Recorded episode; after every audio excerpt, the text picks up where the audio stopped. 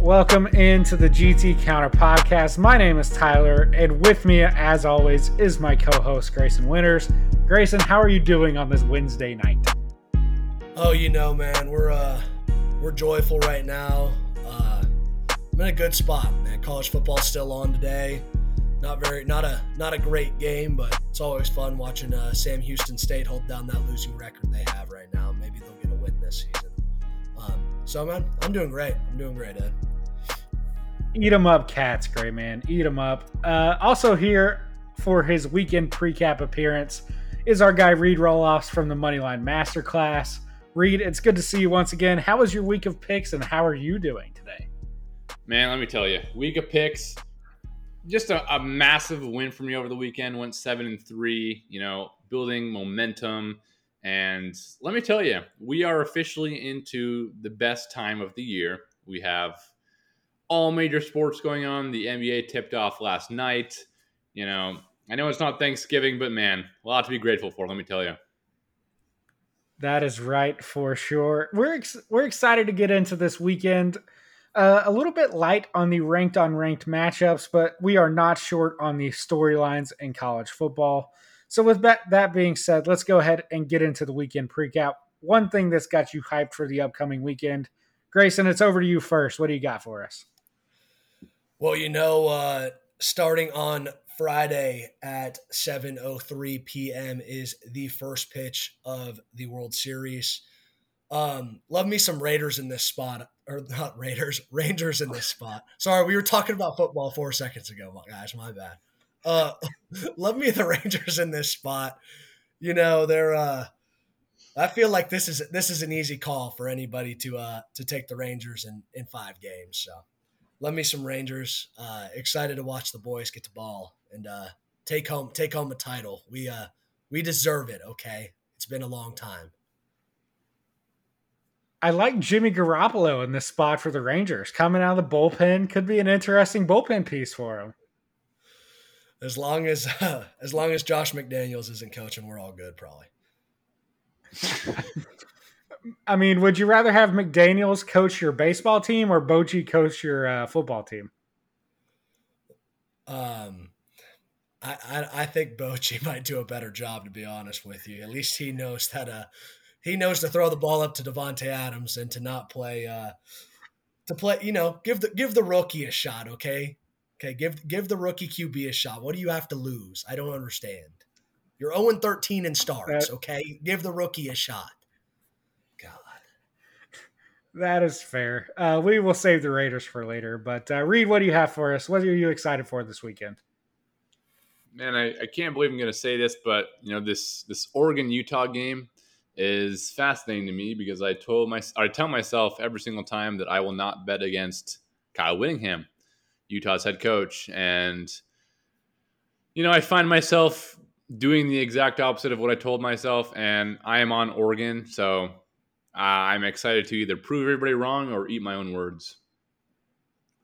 You're in a uh, a lose lose situation because either you lose while betting against Kyle Whittingham, or you know Oregon somehow comes out on top, and you know you're they find a middle ground and you don't cover, and you know it's just it's just bad things all around there. Potential disaster.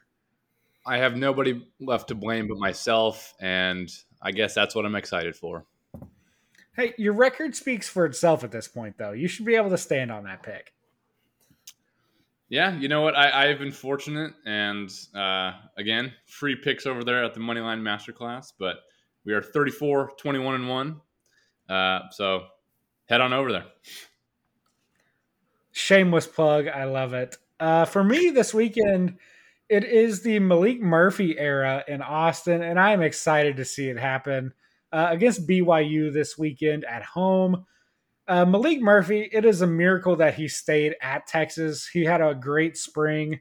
Uh, rumors, if you uh, believe in that type of thing, was he was being heavily heavily recruited to hop in the portal.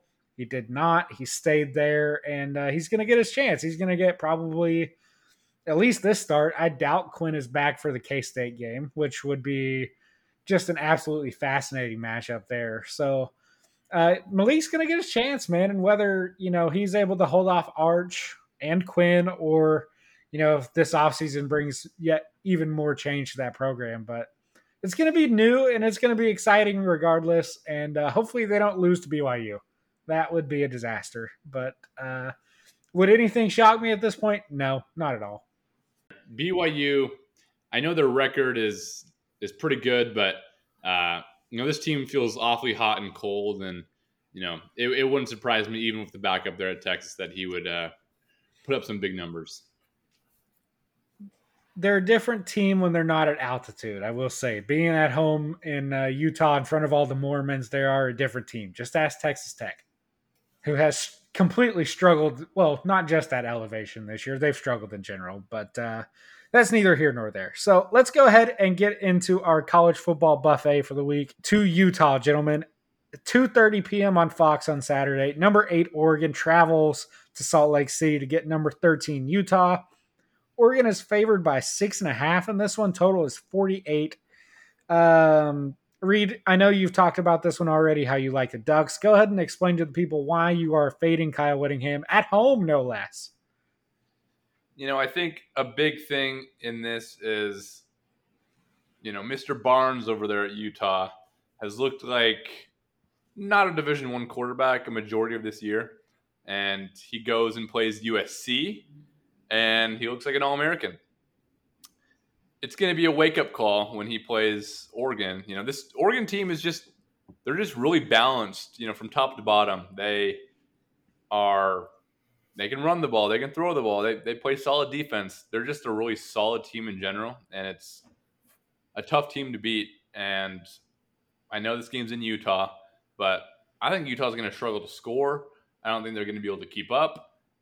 I just feel like Oregon is going to be able to impose their will. And yeah, I don't think this one's going to be close. You know, obviously the loss of Rising definitely hurts, but you know, at some point Utah's going to have to score enough to stay in it, and I just don't think they do. Yeah. So for this one, for me, it all comes down to the red zone, as always for me. Uh, Oregon's offense is 68th in red zone efficiency, while Utah's defense is top 20 in stopping opponents in the red zone. So that's going to be a key to this game. Then also just being able to force turnovers. Oregon's offense is best in the country in turnover avoidance. Uh, Utah's defense is kind of mid pack in forcing them.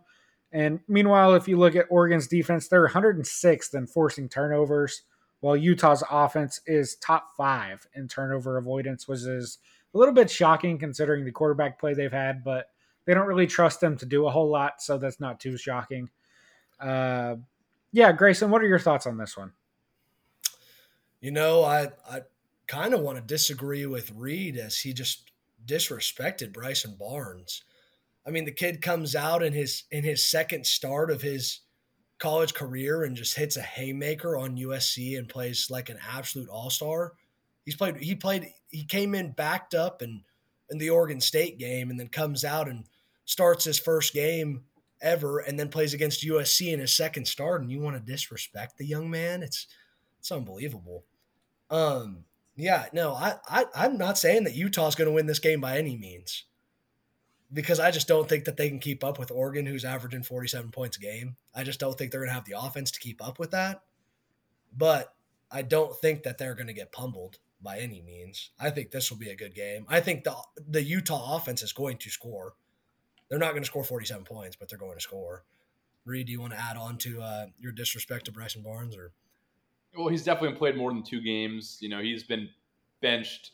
You know, he was a starter to start the year, and he was benched because he was so bad. Then the backup was benched because he was so bad, and they're like, "Well, we don't have anybody else. Barnes, you want to go back in?" So it, it's it's it's an awful quarterback room right now. Um, you know, they were not expecting Rising to probably miss the whole year.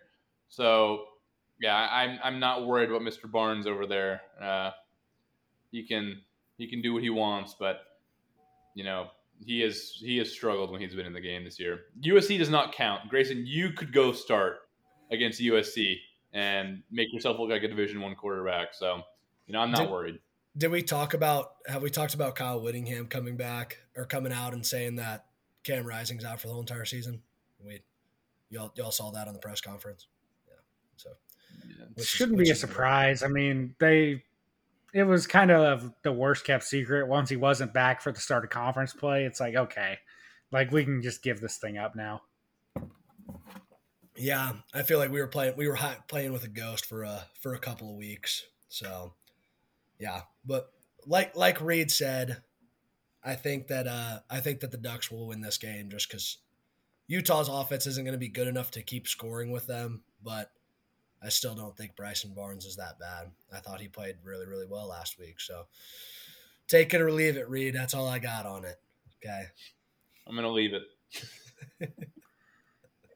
How soon y'all forget about this Utah team? They're an ATM machine at home. All they do is win.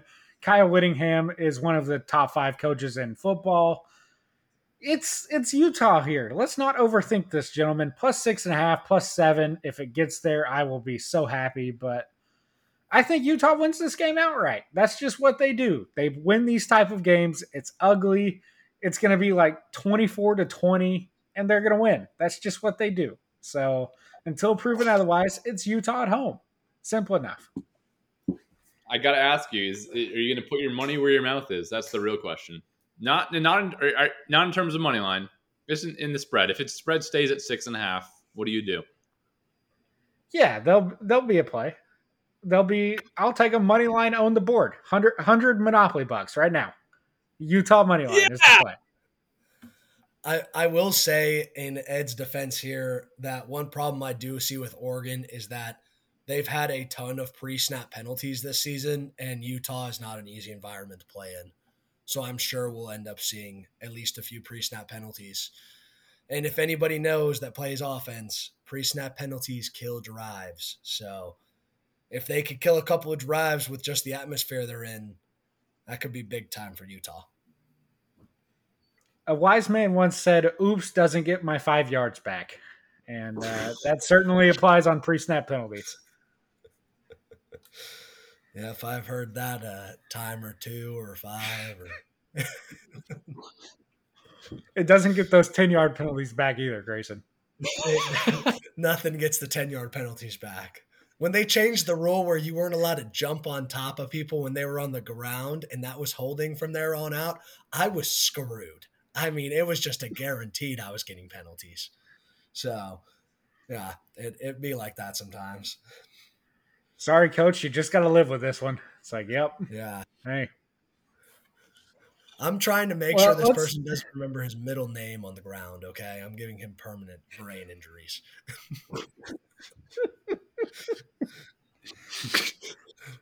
on that note, let's keep it moving here. Let's go to Louisville, Kentucky, gentlemen, for the other ranked on ranked matchup of the week, which has lost a little bit of its shine in the last couple of weeks as these teams have lost. We have Duke going to Louisville, number 20 at number 16. Duke looks like it'll be without Riley Leonard. They are in kind of a dead zone there, plus four and a half, plus four at Louisville, who is just bad at quarterback, anyways. It doesn't matter if it's Jack Plummer or otherwise. They're just not very good at quarterback. So, uh, what do we expect in this one, Reid? I know you liked both of these teams preseason. They play each other now. What's your feeling? Yeah, this one's kind of a toss up for me. You know, I, you know, Duke's backup quarterback. Haven't got a chance to see him a ton. What I did see, I did not like, and you know that's obviously concerning. Um, and you look at Louisville; their offense is a little sketchy as well. If they can't run the ball, things are going to get mucked up. And yeah, I just I think this is going to be a big time defensive battle. I'd be shocked if I saw anything different and you know the under is at a decent number. Um, you know, honestly, way higher than I thought it was going to be. Um, you know, depending on where you're looking. Uh, as of right now, it's 46 and a half. So that feels high to me. You know, a 27 to 17 game is still the under, and that even sounds outrageous to me. So I don't think there's going to be a lot of scoring in this one.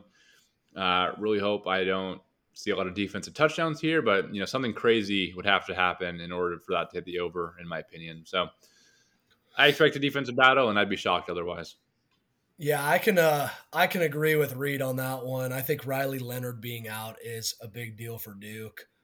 this uh this Duke offense is pretty uh, miserable when he's not playing. Um, they really just don't have have much on offense if he's not in the game. As and as Reid said, Louisville wants to run the ball. Um, but I really like Duke to be able to shut down the run the same way they shut down Notre Dame from running the ball, the same way they shut down Florida State from running the ball. I would predict that Louisville probably won't be able to run the ball in this game whatsoever. And with that being said, I think Duke is going to win this game outright. And yes, I will be putting my mouth, my money where my mouth is. Okay, Reid. So, thank you. Where are you going to put that mouth? what that mouth do? Whoa. Whoa. Whoa. but yeah, you, you get my drift. Guys for being a little bit sus on the pod. Um, yeah, I, I like Duke to win this game outright, and it will be on my board this week. So, thank you. All right. Um, in this one, I'm with Reid. I like the under here. I don't see any way that these teams score. Uh, if Duke had a healthy Riley Leonard, I would take them here, but uh, I do not want to trust that backup whatsoever. So I will not, and I will just take the under here. I think this ends like 17 13, 2013, something like that. So uh, let's go from a complete dumpster to the world's largest outdoor cocktail party in Jacksonville, Florida. We have number one Georgia and unranked Florida, who is uh, bumping up against their win total, Mr. Roelofs. Uh, big one here for you. Uh, Georgia favored by a little over two touchdowns. Seems like they've been favored by 14 and a half a lot this year. This is another one where they are. Totals 47 and a half. This is the traditional CBS afternoon spot 230, which is where all three of our games are actually. So uh, Grayson, let's go to you first here. What are you what are your thoughts about number one, just like in general, the outdoor cocktail party, and uh, then the game? Oh, you know, I'm uh I, I don't know. I don't know what my thoughts are on that. What is the uh what what's going on with this outdoor uh block party? I'm really not sure. I really have no idea. So, like, you know how Texas and OU is like the Red River rivalry or whatever. Yeah, they have they have for Florida Georgia instead of you know some cheesy nickname they went with.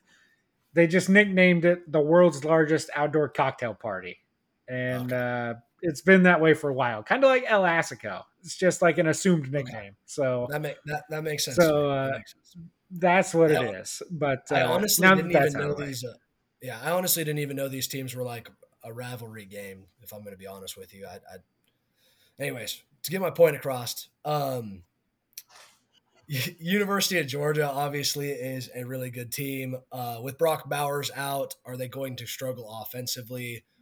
Probably.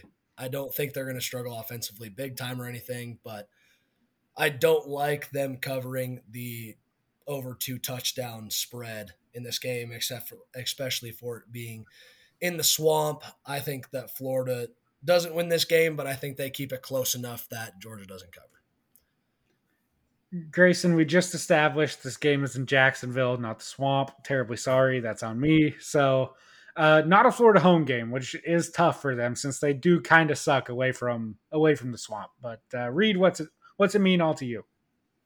Yeah, this is just a stay away spot for me completely. You know, could I see a game where you know Florida muddies it up and is able to you know, keep it relatively close. Maybe could I see a world where George just blows the doors off of Florida? Yes. So, you know, I don't think Florida stands much of a chance in this one just because of their, you know, I don't think their offense is going to be able to do a whole ton against this Georgia defense. But, you know, I don't feel really strongly either way. Uh, you know, I'm begging Florida not to end my season win total here with a win. So yeah, it'll be an interesting ride for Florida the rest of the way out, as they are probably not going to be favored in many more games. Yeah, so uh, I like the over in this one. Strangely enough, uh, this is the same Florida defense that allowed the corpse of South Carolina to score 37 on their head. The same Florida defense that allowed um, gosh, who did they allow to score 30? Oh, Kentucky. They they allowed Kentucky to just steamroll them on the ground. Th- those were both games away from the swamp. This one is away from the swamp. I think Florida's defense doesn't stand a chance here.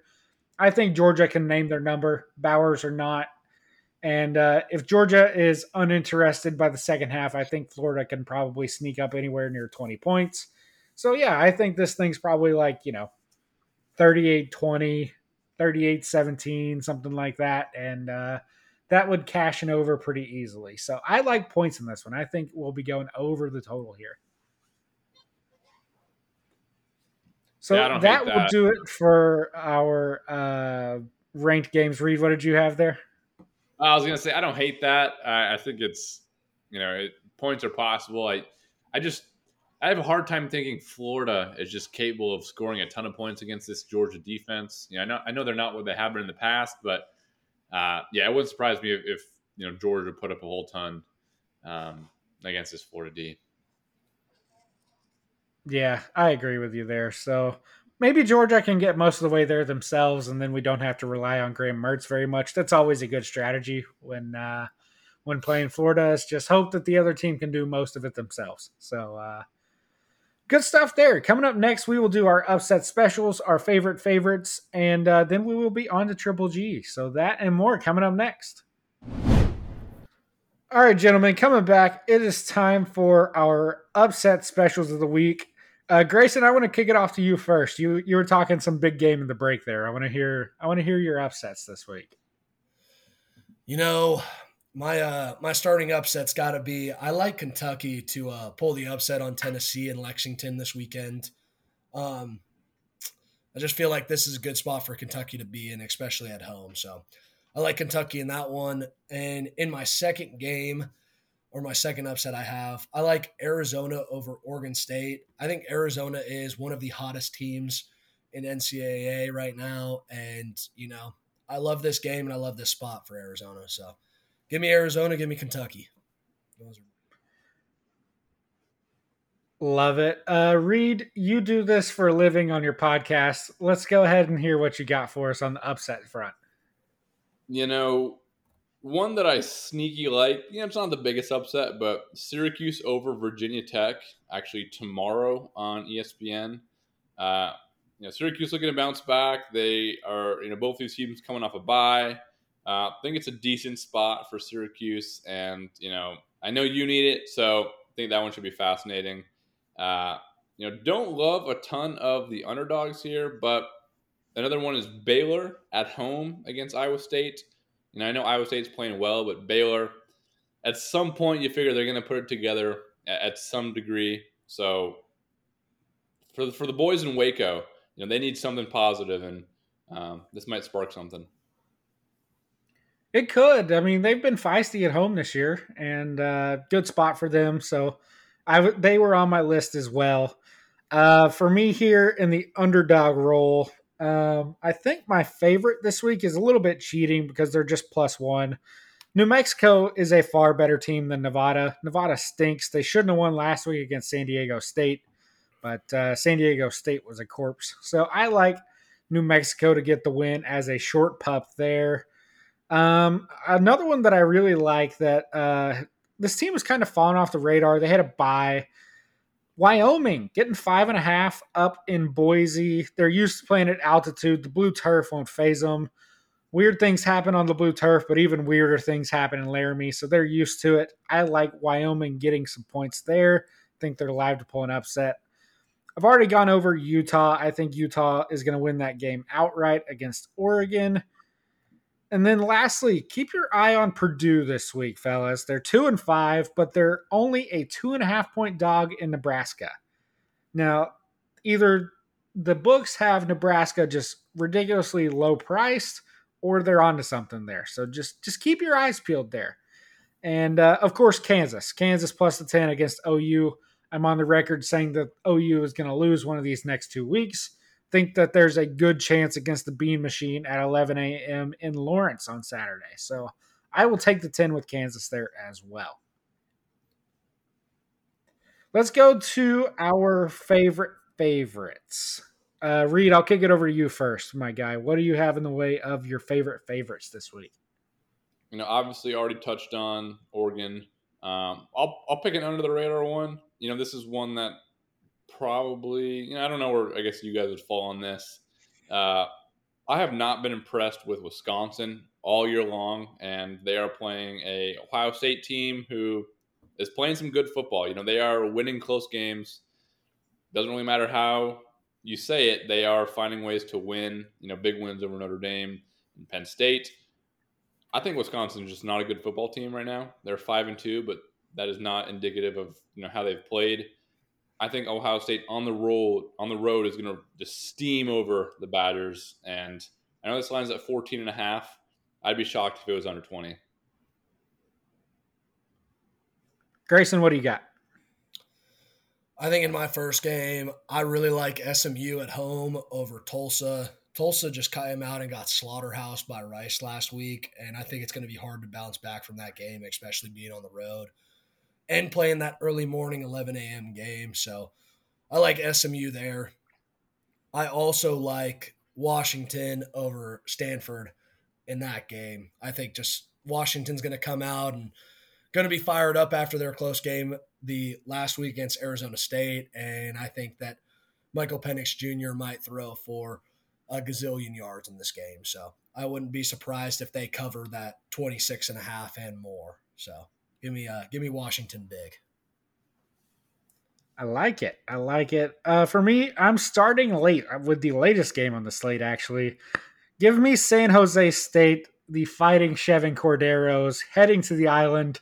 Uh, it's ten and a half. I love that. I think that they are a far better team than their record would say. And this Hawaii team uh, is not very good. So I will take the Spartans over the Fighting Timmy Changs of Hawaii. Um, another one that I really like this week is going to be uh, UCLA. Now, some quarterback questions there, but this Colorado team has proven that uh, they cannot stop a runny nose. So I will be taking uh, UCLA to cover the 17 there. Also, just a quick sidebar: Did y'all see what Deion said about the uh, the Michigan sign stealing thing? I did not. A little bit. Refresh me. So he said uh, basically something along the lines of, uh, you know, it doesn't matter if these guys like mail you the whole scouting report. You still got to go stop it. I was like, yep, that's spoken like a guy whose defense allows 42 points a game like his does. So they could they could mail him a scouting report and his defense would still allow 32 points a game. you, just hate to see it. But uh, yeah, anyhow, we'll keep it moving here. Um, as far as favorites go, um, what do you guys think about USC this week? Headed to Cal, kind of a weird spot. You got to think they bounce back at some point, but you know, is this Cal team the get right spot that everybody thought that uh, Utah was? I think Cal is actually better than people think. You know, I actually don't think this is a bad football team. You know, they are obviously the underdogs here, and for probably good reason. But I don't hate this Cal team, and USC has shown nothing for me to think that they're going to lay 11 points or, or, whatever it's at. So, you know, I don't, I hated this line either way, but I, I, don't hate this Cal team. I think they're more than capable. And, you know, at home, could we see something crazy where USC goes down? Would it be that crazy? I don't know. So, you know, they, they hung with Oregon State um, and, you know, put up a number of points in Washington. I know that game was over, but know, this is not. I think the Cal team we're accustomed to seeing, where there's just a, a bottom feeder. They're, you know, I think they're relatively competitive. So it's an interesting spot for USC. You know, they need to come out and, and put up a performance, or, you know, I just don't think the vibes are good over there. I think there's too much Caleb Williams star power pouting. It's just it's not a good deal, and I'd be shocked actually if they turned it around. Yeah, I kind of would be too at this point. Like they've been dead for long enough that uh, you know wouldn't be shocked to see them just be uh, be DOA, a little dead on arrival there. So uh, I like uh, UTSA this week. Meep, meep. What is that sound you hear, gentlemen? That is right. That is the Meep Meep Roadrunners coming along. Meep Meep. And uh, so uh, I like them. This ECU team is dreadful. They just lost to Charlotte last week. Uh, just truly atrocious. So I like UTSA there. And uh, lastly, for me, Texas. The Maalik Murphy era could potentially be starting here. And uh, I think that they can cover that number against BYU away from uh, the mountains, away from the altitude, and also away from all those screaming Mormons. So uh, we will take the lovely uh, Texas Longhorns this week. Grayson, what do you have? Oh, you know, uh, I don't know. Do you do you guys like Clemson in this game at NC State? I feel like that's kind of a tough a tough spot for them to be in. Maybe I don't know. Yeah, I want no part of it. Just no this Clemson team might be a corpse. Okay, I'm all about that. I can agree with that. I do like Notre Dame against Pitt at Notre Dame. I think that's going to be a good spot for Notre Dame to be in, especially coming off this bye week. I think Notre Dame probably is going to have a a good game plan together for this Pittsburgh team that they have to take serious after Pittsburgh upset Louisville. So I think Notre Dame's going to come out and have to uh, have to put a hurting to them and show prove to the uh, you know to the uh, the people that Louisville was a fluke game for us to lose. So I like Notre Dame to win that game big there. I, I got a hypothetical here that I thought I'd throw out there. At what point do we start talking about James Madison as if they keep going undefeated, you know, what is it going to take to start the conversation? I'm not going to finish it. To start the conversation of them potentially, you know what? Well, they're ineligible this year for any postseason because of their transition thing. So uh, you would have to talk to the NCAA about that one. And given their uh, history, I'm not sure you'll have much progress. Why is that a rule? Is is so? From my understanding, if you move up, you have to sit out. Why is why does that exist? That's a great question. I don't know. Like, if you're good enough, like, why can't you just go ahead and compete? Like, if James Madison goes 12 and 0, why can't they go play? I mean, they wouldn't be number four. Like, a Sun Belt team is not getting that. But, no. like, why couldn't they in theory? Like, let's make it happen. What's the worst that could happen? We already saw Cincinnati go and get obliterated. Like, why not let's see James Madison go and get obliterated? Yeah. See, I think we need we need the playoffs to be uh to be upgraded and more teams sooner. Like this season would have been a great time for it to be like that. Um really. I know it's it's is it happening next year or the following year? It's next year, right? Next year. Yes, sir. Next year.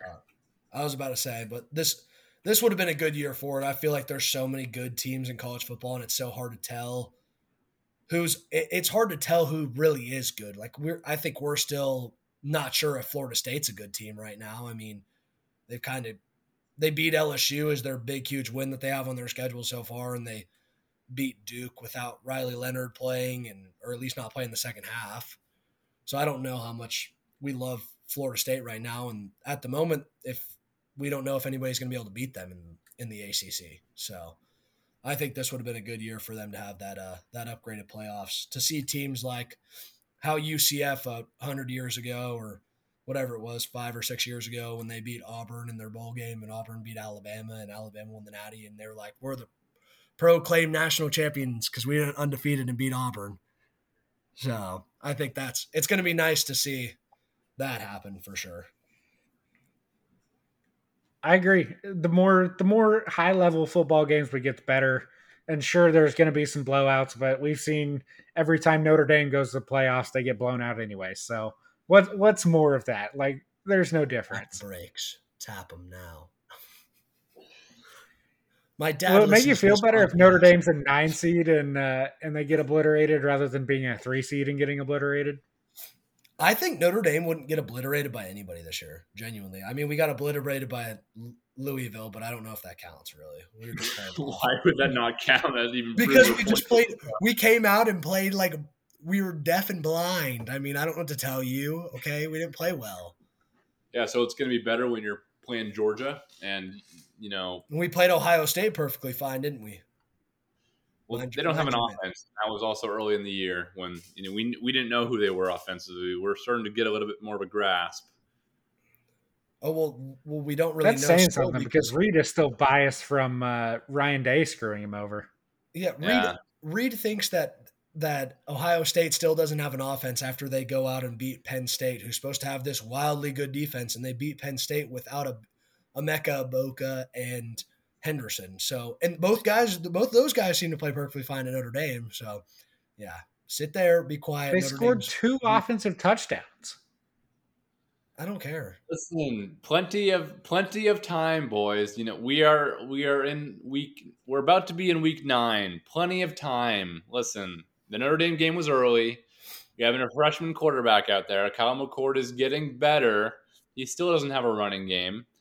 And he always throwing to his Marvin right now. By the end of the year, and I can't even believe I flipped on this. I've actually become an Ohio State fan just because defense wins championships they have the best defense that they've ever had, maybe ever, and they have some of the best skill positions. So their their floor is very high. Do you think they're going to beat Michigan? Reid, do you think they will beat Michigan? It'd be really funny if this was the year they actually do, because you know the last couple years they've been the favorite and have lost. So it'd be pretty ironic if you know this would finally be the year. Uh, the game is in Michigan, right? I It- so. yeah, It, yeah, it they yeah. yes, sir. I don't think they stand. it. It's it, that'll be tough. That'll be a that'll be a big time win.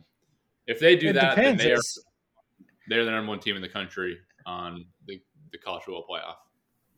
It depends if Connor Stalions is running around the uh the, the stands, you know? I mean what what could happen with that? Sorry. What- Sam Houston State just tied up the game with UTEP, and then UTEP just turned over the ball. So I apologize. There's four minutes left. Eat 'em So up, cats. Eat 'em up, Yeah. cats. That's what I get for talking smack on Sam Houston because they just came back from down big. Okay, they just they just ate them up for real. Okay, so um, yeah. So sorry to sorry to ruin the conversation on Michigan Ohio State. I apologize, guys. No, You I think it's a good time to pivot here. That's uh that's fine with me. Or uh, after this uh after this short break, I think we'll uh we'll just go ahead and get into get into Triple G then. So after this short break. All right, Grayson, coming back. It's time for Triple G. The ball is in your court. You're our point guard. You're Jason Kidd. Who insert your favorite point guard? Luka, you know, Anthony Edwards, maybe Mike Conley if you're Reid Roelofs. So uh, let's see what you got, Grayson. Go ahead.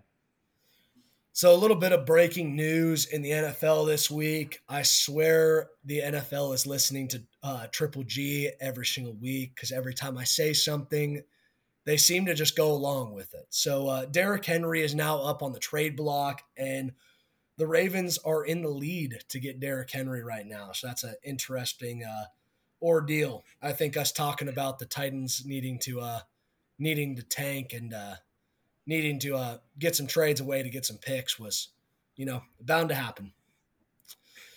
Moving into some of the games for the week, you know, it's a rough week in the NFL. To put into perspective, uh, Bears are playing the Chargers on prime time on Sunday night. Uh, get to see Tyson Bagent start again for the Bears, so that'll be that'll be enjoyable to watch. Uh, Monday night we'll get the Raiders versus the Lions. Uh, get to see a good matchup in Maxx Crosby against Penei Sewell, and you know Jimmy G is back from the uh, back from the dead. So, uh, Reid, just want to uh, just want to bring this up to you real quick. Is is Josh McDaniels the the worst head coach in the NFL? The worst, uh, maybe. You know, I, he's not a good one. I'll tell you that. And he, you know, your job as a coach is to bring people together, and he's seemingly doing the opposite. So, you know, his time is numbered there. You know, just another Belichick disciple who has not lived up to expectations. So, kind of a common theme that we've seen under his coaching tree. The moral of the story, he's got to go, and I I'm shocked that you know he's honestly lasted this long, and I don't think there's a chance he's there at the end of the year. Like uh like we talked about last week with uh Derrick Henry, if we get closer to this trade deadline and the Raiders just don't seem to have much of a chance of making the playoffs at all. Right now they're 3 and 4, so it's not completely out of the question, but it's getting close to there. If they're completely out of the question here, is it is it time to trade away Davante Adams? What do you guys what are you guys thoughts there? I think you know at this point, what what is this contract situation? How many years does he have left on there? Do you know? I do not. Let me see. Yeah, well, even without that, I think that you know, are the Raiders going to be competitive to win a Super Bowl in the next blank years that is left on his contract? I would imagine it's probably a couple. Um, four years left. Yeah, that's not bad. Uh, even then, are the Raiders built for? You know, are they close? No. Value right now, I'm not sure what you get back for Davante. You know, obviously a, a big time contract, so that definitely doesn't help. But you know, can you get a second and a fourth for Davante? Is somebody going to give that up? Something around there. I think if you can find that, you just have to. You got to rebuild. You know, they are the last place you want to be in the NFL is mediocrity. You know, we could, we could talk long and hard about this, but it's you. There's you got to have a direction, and I just don't really understand the direction they're going. They don't have a young quarterback that is, you know, capable. They don't have. I know you love their backup. He's not the guy, Grayson. Uh, he doesn't get a chance. He hasn't gotten a chance. Instead, we'd rather play stinking Brian Hoyer, who went 14 for 34 last week for 113 yards and a pick. Okay. We want somebody else. Why play this guy? He's 0 13 in starts. It doesn't make any sense. I'm sorry. It just doesn't. I just I just don't understand what their, you know, philosophy is you know, they're not good enough.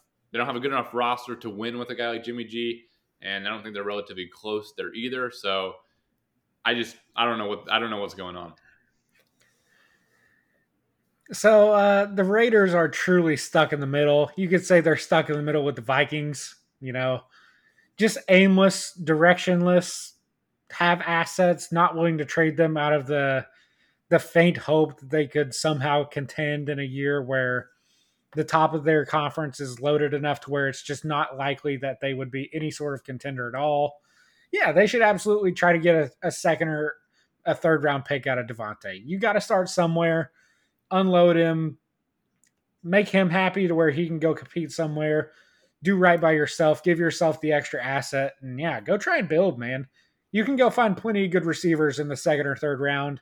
Uh, it might take some time, but to be honest, Davante's not on your timeline anyways. Like Go get a guy who can develop with your core and uh, just go get young and get better. That's what you need.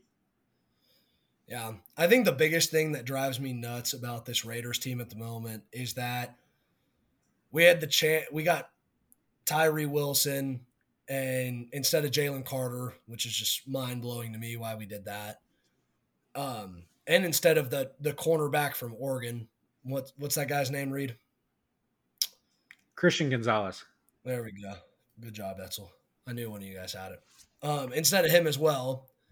And then we turn around in our second pick, we take Michael Mayer, who I was like, this is the best pick we've ever made. And then we don't throw the ball to him. We don't he's only good at catching the football. You don't throw the ball to him. It just just doesn't make any sense. So not a not a happy Raiders fan right now. Um, good thing we have a lot of quarterbacks in the draft this upcoming year. So we'll probably get a we'll probably get a pick of a of a few. So moving into debatably one of the best games of the week. Um, we got the Bucks versus the Bills on Thursday night as Josh Allen gets to face debatably one of the NFL's best defenses. Um, who do we like in this game and is there is there a defense better than better than the Bucks? I mean, Etzel. Um, I mean, I got to be honest. I haven't watched a ton of Bucks football. I think part of it is due to the just competition they've played. The Lions went in there and didn't hang up a ton of points, but they also didn't give up many. So I think that's just the type of game they play. They play grimy football. They don't. They limit possessions. They don't let you get explosive plays. They don't get explosive plays themselves, and uh, they just play everything in a phone booth. So I'm not sure as much as a great defense as it is like their entire game plan and strategy is to limit the amount of, amount of exposure that they can have on their team. Yeah. I agree. I agree with you there. Reid, you got uh you got anything on this? Yeah, I just I have not been impressed with the Bills all year long. You know, just you know, it feels like there's always just there's something missing, and they have not just put it together. The Bucks, I think, good story. Playing a weak division, I think it'll end. Um, I don't think they'll finish as a very good team, but yeah, this game doesn't do a whole lot for me. Um, not a lot to say. Yeah, moving into uh moving into another game this week, we're going to talk about how the 49ers are probably going to have their hands full against the Bengals this week. You know, everybody's favorite Sam Darnold is going to get the start this week for the 49ers as Brock Purdy is under concussion protocol. Um, so yeah, I, I don't I don't know. I I'm worried about the 49ers here. Uh Etzel, what do you what do you have on this game? Yeah, so without Croc Turdy being in there, it's going to be tough. I mean, I know Shanny is great at calling offense. Uh, Darnold definitely fits the mold of an unathletic guy who can drive the bus and distribute the ball out to his weapons. But when the weapons are hurt, you don't have Trent Williams. Deebo's been hurt in and out of the lineup. McCaffrey's been dealing with an oblique thing. Not sure you want to put him out there too terribly much. It just limits what they can do. I think the Bengals are in a good spot here coming off the bye week. They've had two weeks to prepare for this. I think they uh, they win the game. I don't know what the spread is. I haven't looked at it, but I do think the Bengals are in the better spot and they will come out on top in this one. Three and a half point underdogs as of now. So maybe you could parlay that one and Utah for the heck of it. Who could say? Yeah, not not a bad not a bad one there. Uh, moving into our last topic on Triple G for the day. Uh, we talked about the concussion and Brock Purdy. I want to stay on the uh, subject of concussions and want to talk about Jamal Adams getting a $50,000 fine for interfering with a neurotrauma consultant on the sidelines after Jake Bobo got absolutely murdered by Dax Hill in the Seahawks versus Bengals game. So it's just very interesting that Jamal Adams tries to get in a fight with the uh, neurotrauma consultant over on the sideline while he's just trying to check out one of his teammates for an absolute head injury. So we love that. Um, talking going into the uh, this whole issue on fines, you know, are the NFL fines getting out of hand? I mean, we've the NFL earns roughly four million dollars a year in fines from these NFL players, and if it is getting out of hands, or are we going to be a no socks kind of podcast from now on, or how are we feeling, guys? Not sure what that means by any means, but uh, I I do think the NFL is getting way out of hand with their fines. You know, some of the stuff that they're fining for. You know, you wake up on Tuesday, you go on Twitter, and or X as you call it now, and you, you see some of the stuff that's got fined from the past week, and it's just unreal. It's like, how is this even? This isn't even football anymore. I mean, people are tackling, people are tackling just regular, you know, quarterback. Quarterback gets protected like crazy nowadays. You can't even fall on him. You know, you have to hit and kind of lean off. So it's just, it's just. I don't think it's good for the game. This, it's not. I understand preaching safety, but it's just they've gone overboard, and Goodell must be going broke. He must have spent too much time in Vegas since they've expanded there. Because, I mean, there's no reason they need to be finding stuff like this. I mean, Rogers just just got to fund the Christmas party. He's got to fund his Christmas party, his Christmas bonuses. He's got he's got things to do. He's got people to see, and you know that private jet doesn't fill itself up. So he's going to let his employees do it for him. So that's what he's there for. So Reid said he didn't understand the no socks part of uh of the podcast, and I'm talking over to the good man Tyreek Hill, who's been fined over $150,000 this year for not wearing socks during his NFL football games.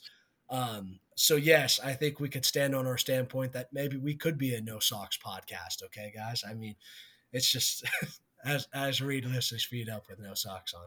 Um, just got the dogs out playing late at night. Ugh the dogs are barking, man. They they come to stay. Uh,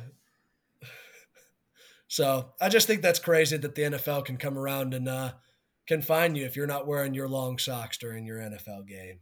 Man, sometimes it gets toasty out there, and the dogs are getting toasty too. Okay, um, that's gonna that's gonna conclude Triple G for the day. Uh, after this, we're gonna be moving into our odds and ends uh, subject. So. be back in a second. It's gonna be it's gonna be tough for uh, Nick Bosa, who's now a Skims ambassador. I mean, that all he does is show show his skim now. So, you know, hate to see it. Kim Kardashian's brand too. It's just gross. Take it away from me. Next. All right, gentlemen, coming back. It is time for everybody's favorite or least favorite segment, depending on who you are. It is time for odds and ends.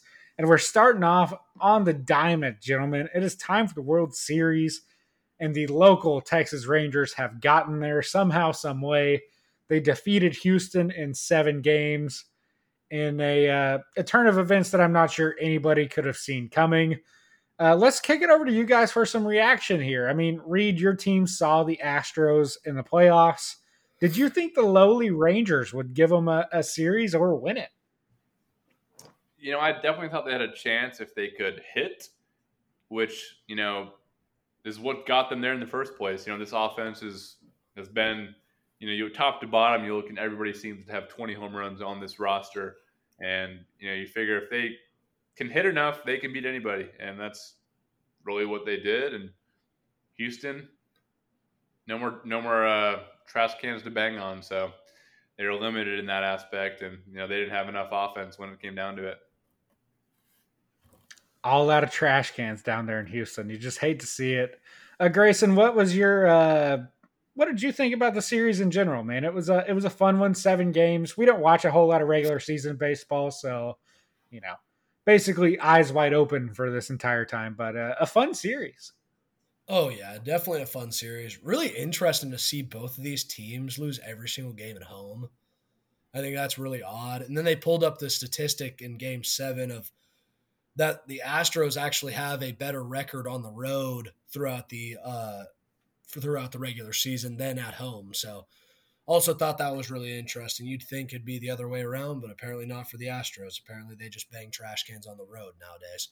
Um, so that's that's all fun and games and whatnot. But Etzel, you got any any players that you think are uh, are standouts for this uh, Rangers team? Obviously Garcia's got to be got to be a standout for for you. But anybody else that you you're really impressed with? I think it's got to be the bullpen. You know, Jose Leclerc came in, clutched up in the closer role. Obviously, blew the one in Game Five, but that was tough with the uh, you know the fight that happened and having to go sit for a while. So we'll give him a pass there. And then Josh Sborz, who I thought his name was Sabaro at one point. Apparently, it's not. But uh, you know, he pitched a great postseason so far. He's thrown like eight and two thirds innings, one run so he's been outstanding. It's all just going to come down to the pitching here. Got to assume that after another week off, Scherzer will be that much closer to being uh, 100%. Obviously, in the playoffs, Montgomery and Nathan Eovaldi have been fantastic. So if you can get in a seven game series, if those guys can start five of the games for you, I think they have a great chance to win it. So it just depends. But this Arizona team has been hot too. Obviously, winning the last two in Philly was no small feat, and uh, they're playing good ball too at the moment. But uh, let's go around the horn here. Pick pick your winner and in how many games. Grayson, I'll start with you. Yeah, I think the uh, I think the Rangers are going to win this one in five. I think this is uh I don't I think the Diamondbacks are good, but I think the Rangers are just too hot right now to not win this in five. So give me the Rangers. Yeah, I think that you know I would probably would have said Rangers in five too, but you know, this is nobody would have thought the Diamondbacks. I think they were the the least betting, or I guess in terms of when the playoffs came out, they were out of all the teams the the least favorable odds to win the World Series, and here they are. They, I mean, I I can't believe it. I just feel like at some point the luck's got to end, and uh, I'd probably say Rangers in five as well. I hate to piggyback off Grayson, but you know anything could happen, and that's the fun part about sports. That's what's great about baseball is you know teams can can get hot, and you know it doesn't really matter who's on the roster or how talented they are. It, truly, anything could happen, but uh, I think the Rangers do end up winning this. Just offensive firepower. You know, I will say Corey Seager. I was, you know, famous meme not familiar with your game. I obviously knew he was good, but for him to get paid as much as he did, I thought it was an overpay. The guy has been an absolute dog. So uh, it's a fun Rangers team and fun to you know bring the energy to our city here. That they have. Arlington is going to be a busy place this weekend. Games one and two of the World Series are being played Friday and Saturday. And then Cowboys play Sunday at noon against the Rams. So if you need anything in Arlington this weekend, my advice would be just to don't need anything and uh, try again Monday. So I will take the Rangers in six. I think they get it done at home. Uh, I think that it's too easy for this offense to get going. Obviously, the the Diamondbacks bullpen has been good. Their starters have been good, but I think World Series it's a different moment. Maybe the lights will be too bright. Maybe maybe they just freeze up in the moment. Who could say? So I'll take Rangers in six. And I think your MVP is probably going to be Corey Seager, you know, coming back for more after the 2020 playoffs. So that's who I would go with. Interesting. Interesting. I think uh I think Garcia might be hitting too hot for uh for you not to want to take him. He has seven home runs in the postseason right now, so um he's he's playing he's playing pretty hot. If he can continue those stats, he'll probably be uh there probably won't be any reason to not think that he'd be the be the guy to win an MVP here. So like the Rangers still. Reid, you got any any picks on uh on an MVP here? You know, I probably would lean Seager too. Um, he's just he's consistent. You know, it's you know at, at this point probably not going to be a pitcher. There's got to be somebody in that lineup. Uh, you know, it would be fun one. Give me Jonah Heim. Why not? I like the guy. Good hitter. It's always Heim time. I don't hate that at all. Great defensive catcher as well. So that's enough of the baseball, gentlemen. I can't hardly stand it, but uh, the World Series is playoff baseball has been awesome this year. So happy to give it its due. But we have to get on to the most pressing detail of this podcast. So it came out from, gosh, what was the tweet from? Like the Daily Star, maybe one of those big aggregator sites. I saw it from my guy Jack Mack on uh, TikTok. A list came out. A lady posted it on Facebook, and she said that her friends helped her gather up this list of 28 places that women will not go on a first date. And obviously, there's some good answers here. There's some that make me scratch my head.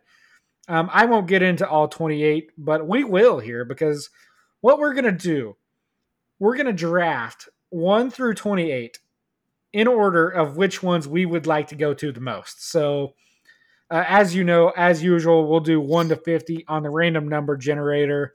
And I want number 10 today, gentlemen. So, you guys can discuss amongst yourselves which numbers you would like to take. 37. I will be. Yeah, that's fine. I'll go 21. Grayson, what was yours? 37. All right. So 10, 21, and 37. Best of luck, gentlemen. 31 is the number. Bang. Grayson's first, Rita second, I am third and fourth. Reid is fifth. Grayson sixth. We'll snake it around until we're through all 28. So nothing out of left field, although I'm sure one of these could be compared to Gobstoppers or Jack in the Box. So we will just have to see. Uh, Grayson, the floor is yours, my friend. Have at it. In uh in slot number one, the place that I wanted to go, uh, give me a, a sporting event or sporting events. Easy choice there. Who wouldn't like to go to a, an NFL game, even a college game? Just so much fun. The smaller, the better. The more intimate it is. Good stuff. All right, all right, all right. The obvious choice. Uh, yeah, I'm gonna lock in the gym. That is somewhere I go every day. It's my favorite part of the day. So locking that one in.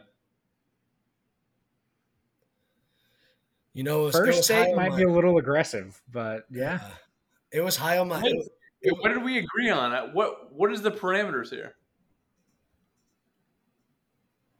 I guess I did say places that we would like to go. So yeah, yeah that yeah, checks yeah, out. That's fair. Yeah. Yeah. Yeah. Places that well, we- it, matters if that's if it's it us or a date. No, no, no it's places we'd yeah like places we would like to go. Yeah. Yeah, and, and, the gym. Hey, Jim. Jim was up there for me as well. I, I just didn't think there was any way you guys were going to take it, so I thought I'd be able to slide later on. But good pick, Reid. I liked that. Appreciate that, Grayson. All right. So here in the three and the four,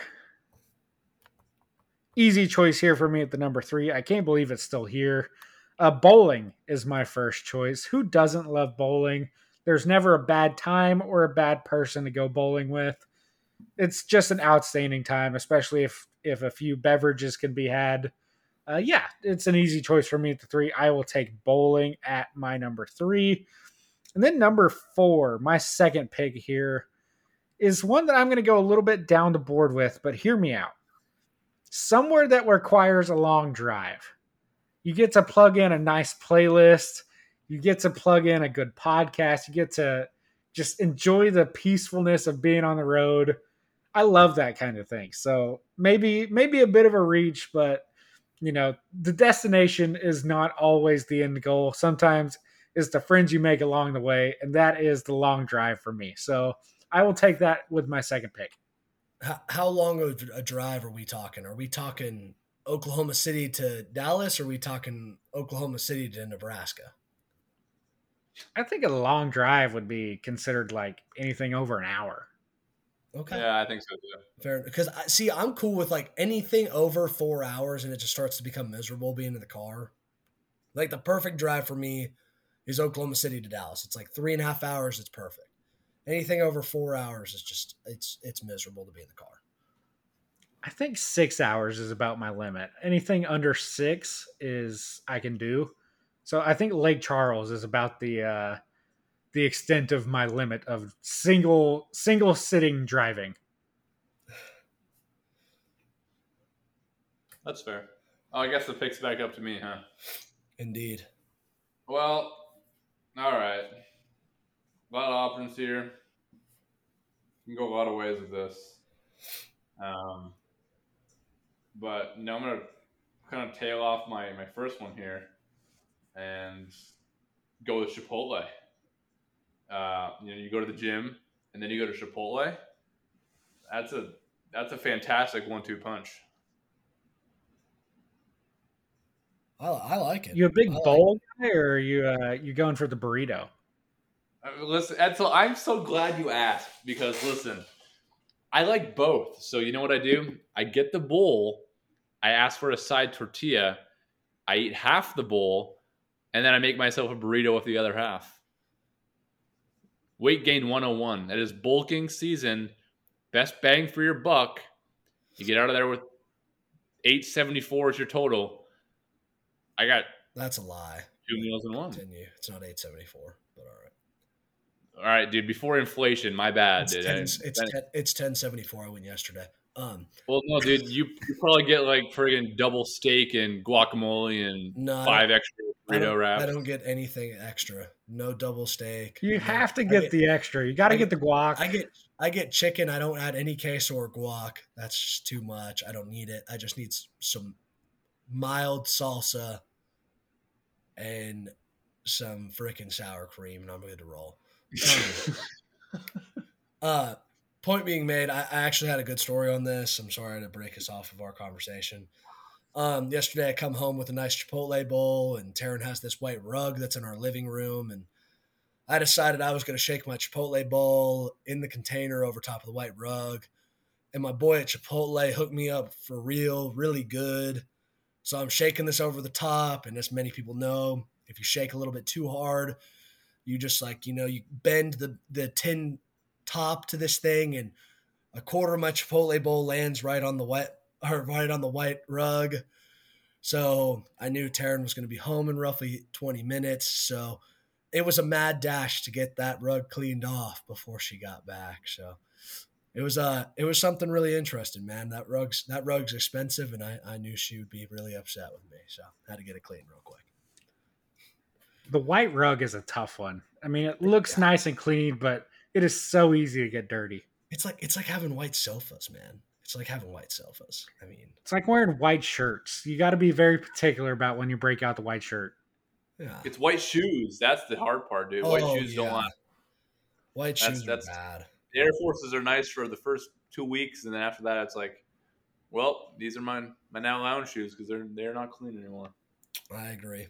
I agree. Well, moving into my number, my turn. Uh, number two on the board.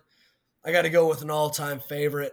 I know it's a little bit expensive right now for no reason, but you know you got to love the uh, the breadsticks and you got to love the salad. I'm I'm gonna take number five, Olive Garden, right here. And moving into my third overall pick, uh, you know, uh, we have a little, we have a bunch of uh, family games that we play at my house during the holidays. A little Cards Against Humanity, you know, a couple little board games that we like to play. I, I think I'm taking family functions underneath my third spot. You love, love family functions entails everything. You talk about games, you talk about sitting out back with the with your family, drinking some beers. I mean, there's there's a lot of stuff that goes into family functions here. So let me get let me get the third spot. I like hanging out with the fam. Respectable and wholesome.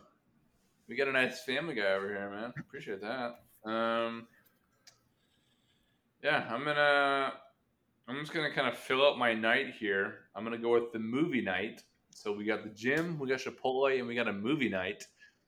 Um, yeah, that that sounds pretty good to me. Looks like uh, I got some fist pumps from Edsel and frustration. I love that even more. So, uh, I'm liking I'm liking my deck so far. Yeah, that was going to be a pick for me here. Um, unfortunate, really, but you know it's fine. It's fine. We're fine here. So for me, there's been some good options taken off the board. Um, my first one here, I'm going to do a bar just for drinks. Uh, it's always a solid option, especially on you know you get out there. There's something about a weeknight at a bar too, where you know you get a small group together, you go watch a game, or just hanging out after work, a little happy hour action. There's something about that; it just hits different. So I'll take that one just so I can get that sort of vibe in there.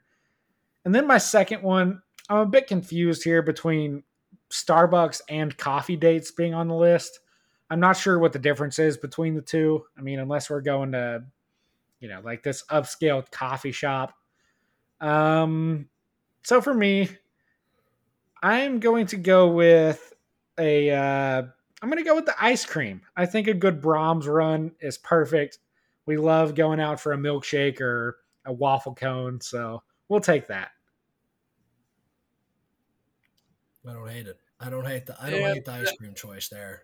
I love a That hurts, dude. That hurts. That was my next pick. If anybody knows me, I mean, I literally consume a gallon of ice cream like every five days. Just pound it.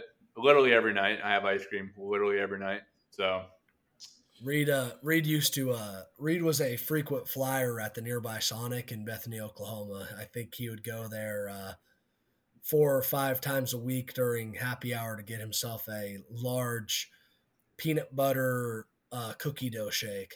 I believe was was the combination. It was not the combination. Um, I'm an Oreo guy, Grayson. It was Yeah, peanut butter Oreo, wasn't it? Oreo. Yeah, Listen, yeah. I was so close though. You Mad props for being that close.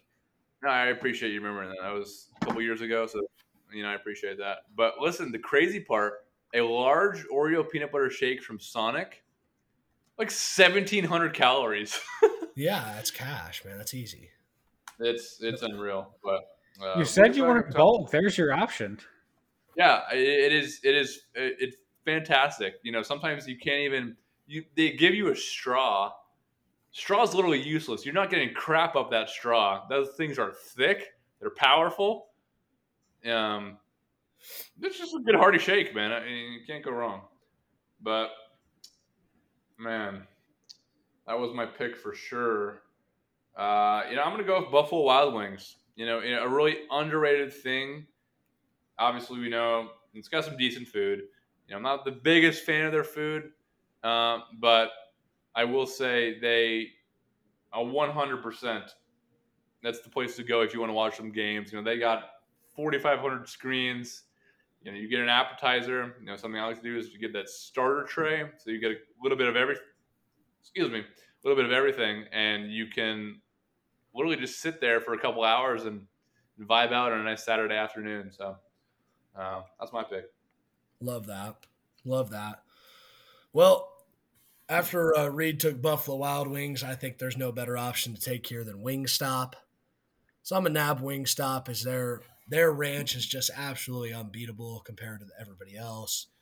Top tier ranch, top tier fries, and you know if you don't love a nice little honey barbecue wing, nice little Cajun wing, nice little lemon pepper wing from them, you know you're just missing out. Wingstop it's top tier. It might it might destroy your stomach for the best part of 14 hours after, but it's it's top tier. Reid, what do you got for me? I gotta ask you, have you ever had their Cajun corn? I have not. Grayson Winters, listen, dude. Is it their street corn, or is it or is it the corn that they actually put the seasoning on the outside and it's like a little? No, it's that it's that it's that Cajun that Cajun corn, it, whatever you just described. It's a corn cob. It yeah, it you cob it down, dude. What do you got on this, Reid or Etzel? Reid, I'm once again wondering how you're not 350 pounds with how much food you consume. Listen, it's it's a great mystery. Um, but listen, Cajun corn, one of the best things I I've literally ever had. Listen, I don't know what you guys consider spicy. I like to get the the bar their barbecue, whatever their homestyle barbecue is at Wingstop. It's only it's only a, a, two out of five on the spicy scale. Every single time I eat those wings and that corn, my he- I start sweating. I I'm profusely sweating. So Reid, I don't really. Reid also thinks Reid thinks like cinnamon gum is spicy and toothpaste at times. Right. So. Reid thinks Sprite yeah, is spicy. Reid spicy. Sprite is spicy. McDonald's Sprite is spicy. we got another food take. Yes. well, we'll we'll get into that one later. Um, so my final, my fifth and final pick. I know Reid picked a movie night, and I think I'm just going to go simple and just go not a movie night, but how about just to the movies? That's so. Uh, that's my fifth and final pick is is the movies. Oh, we're stopping at five. I thought we were taking all of the options off the board. Oh, we oh we can take all of them if you want. I didn't know we weren't. Let's keep going. There is a okay. an uneven. There's an uneven number here. Yeah, there's 28. That's fine. We we can uh, you know we'll have some overflow. That'll be all right. Um. Okay. Okay. Okay. Well, now Reid doesn't know it's been picked off the list because he hasn't been calculating down. It is a it is a, a big list here that I gotta. Okay, so for the for the listeners who maybe don't have this list in front of them, I believe the the somewhat complete what is left on the board includes Cheesecake Factory, Applebee's, Chili's, uh, Your House, any fast food chain, Red Lobster, a buffet, IHOP and Denny's, uh, church, coffee dates, uh, nightclubs, the hookah bar, Waffle House, and that's it. Oh, I forgot about wa- yeah, Waffle House for for sure, dude. Waffle House is listen breakfast food. Although I will say inflation, dude. What's going on, Waffle House? Come on, used to be used to be a little bit more reliable and cheaper, but dude, hash browns. You could just fill me up a, a, a plate of hash browns. I would love. Listen, great restaurant idea. A place with bottomless hash browns. You would get some good business, dude. I don't think they're worried about business. There's enough drunk idiots to go in there at 2 a.m. I mean, I think they're set. Yeah, they're that's, that's, they're good. Yeah. Every everybody on staff has a is has a registered violation of some sort. They all have been trained professionally in fighting. Um, Fully armed and dangerous. Yes. They all have they, they to become a kitchen worker at uh, Waffle House, you have to at least have one three star felony on your list. Um, GTA, The GTA stars are in the corners at all times. yeah, GTA style three star felony. Okay. So Oh goodness. Okay, so for my two picks here, uh, gotta be honest, gentlemen, I'm just gonna start firing from the hip for the for the content here. So uh number whatever number this is, I will take Applebee's just purely for the Dollaritas, which are truly just awful, but uh, you know, just for the culture, we'll take that. And then I will take your house because what is better than my house? That's right, your house. Uh, Read it I- I back to you. yeah, yeah, yeah. Um, okay. I am going to go with a buffet. How have we slept on a buffet? A buffet is still available. Once again, I'm on. I'm bulking, so a buffet. It doesn't even matter. Listen, I've never had a bad buffet. I know that might be a shocker to some. I'm I'm more about quantity over quality. If it's good enough, it's good enough for me. And they always have unlimited ice cream machines, so that works too. I figured with the amount of Golden Corrals that we'd went to, you would have stayed away from the buffet. Listen, I'm not afraid of of no golden corral. I, Even I- worse, the Western Sizzler before three hours before kickoff. No, you guys. Did you guys ever have to experience Pizza Ranch? Yeah, Yeah, I love Pizza Ranch. Oh man, pizza, pizza and fried chicken. Like, who the hell makes these kind of buffets, man? Dude, you get a big plate of potatoes, you put corn in, in the middle, and you put gravy in there, and you mix it all up. Maybe some beans. Mhm, That's that's at KFC's, Pizza Ranch. It's KFC's Yeah. famous bowl. I'm pretty sure. in Your calculator. yeah, it's fantastic. Colonel Sanders' famous recipe. this is why. This is why. You Gotta say- felt, this is why Reid always felt sick before games. She's like, ah, my tummy hurts. Extra Like, scoop of potatoes and extra scoop of famous bowl gravy. the night before. Um, all right. Well, I gotta say, I'll I am scarred from the uh, the Pizza Ranch just purely because uh, I had it one day and then the next day my knee ripped in half. So uh, gotta blame something.